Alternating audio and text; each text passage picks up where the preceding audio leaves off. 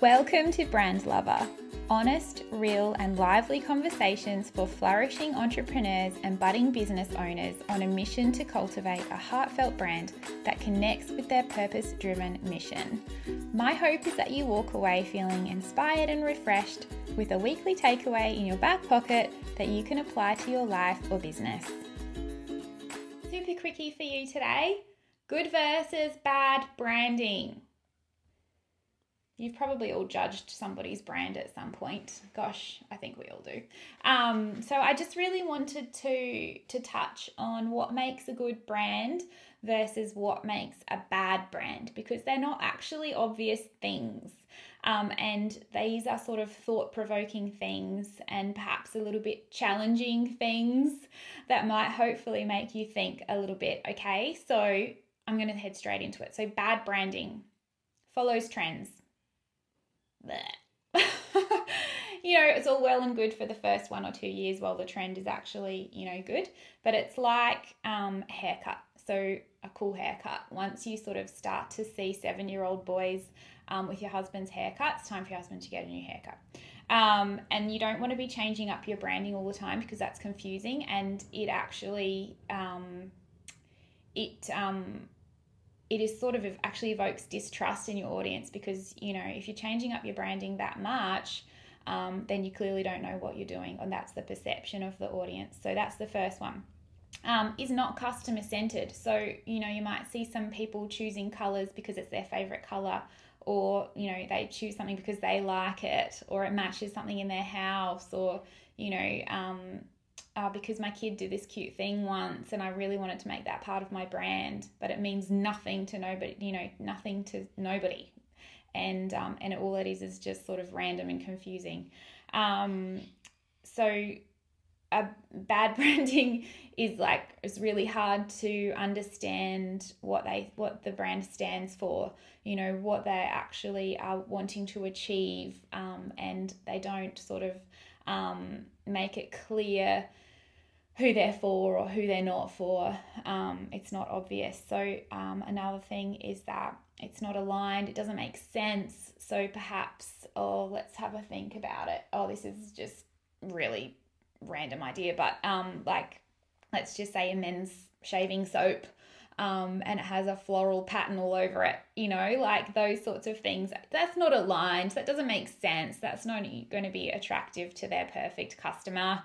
Um, so, you know, that's just sort of another example of it not being customer centered. Um, and the the last one is that is sort of it's a bit meh. Like it doesn't evoke any really strong feelings. Like I guess another word for it is that it's vanilla.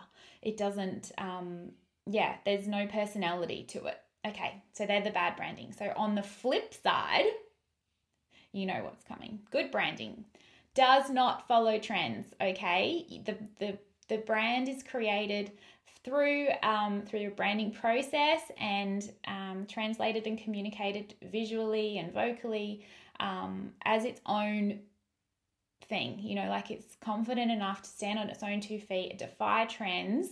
Um, and that will lead you to a brand that has more longevity and more recognizable um, it's not going to just blend in with all of the other brands that are being created at the time um, that are following the trends. They're the ones that are going to have to go back and rebrand in, you know, two, three years' time.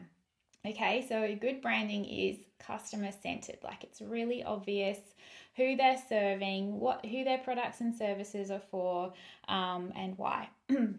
good brands stand for something. Like it's really obvious what their brand values are, and that's attractive to their perfect customers, and because they feel like they sort of stand up for the same things.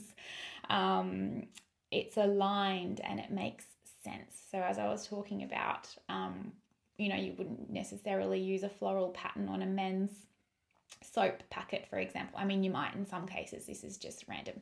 Um, but you would if it was, you know, um, if the product was designed for, um, you know, aging women with um, with sensitive skin that um, that are able to use this sweet smelling soap, um, then you would you would use that floral pattern and um, and it would be enticing to them. And finally, a good brand evokes feeling.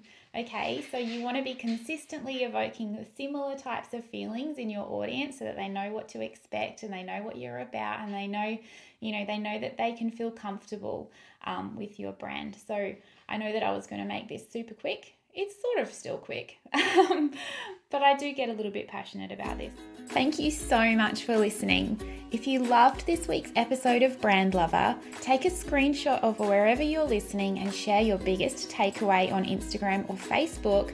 And don't forget to tag me. I'd love to give you a shout out and thank you personally. Also, feel free to subscribe and leave a review to help the Brand Lover podcast reach more heart aligned entrepreneurs just like yourself. Thanks again, and I'll see you next week.